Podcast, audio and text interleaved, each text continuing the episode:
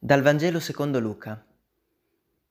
Mentre erano in cammino, entrò in un villaggio e una donna di nome Marta lo ospitò. Ella aveva una sorella di nome Maria, la quale, seduta ai piedi del Signore, ascoltava la sua parola. Marta, invece, era distolta per i molti servizi. Allora si fece avanti e disse, Signore, non ti importa nulla che mia sorella mi abbia lasciata sola a servire? Dille dunque che mi aiuti. Ma il Signore le rispose, Marta, Marta, tu ti affanni e ti agiti per molte cose, ma di una cosa sola c'è bisogno. Maria ha scelto la parte migliore, che non le sarà tolta.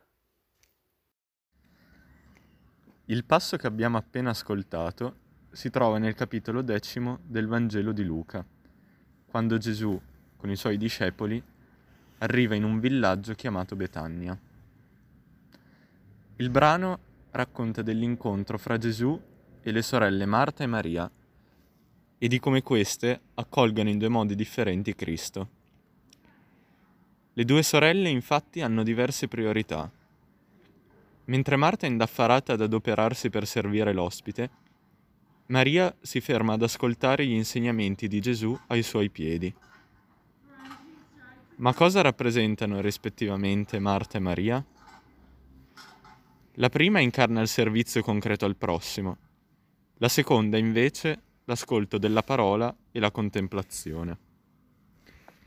Le due sorelle sono quindi il simbolo di due aspetti fondamentali dell'essere cristiano complementari ed indispensabili l'uno per l'altro.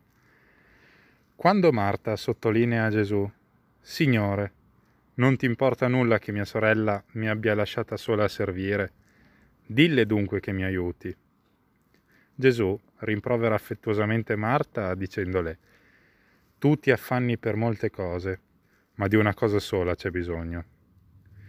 La rimprovera non perché il servizio sia meno importante della contemplazione, ma perché Marta ha ritenuto essenziale esclusivamente l'aspetto pratico del servizio, senza rendersi conto che nel vero cristiano le opere di carità non sono mai staccate dalla preghiera e dall'ascolto della parola.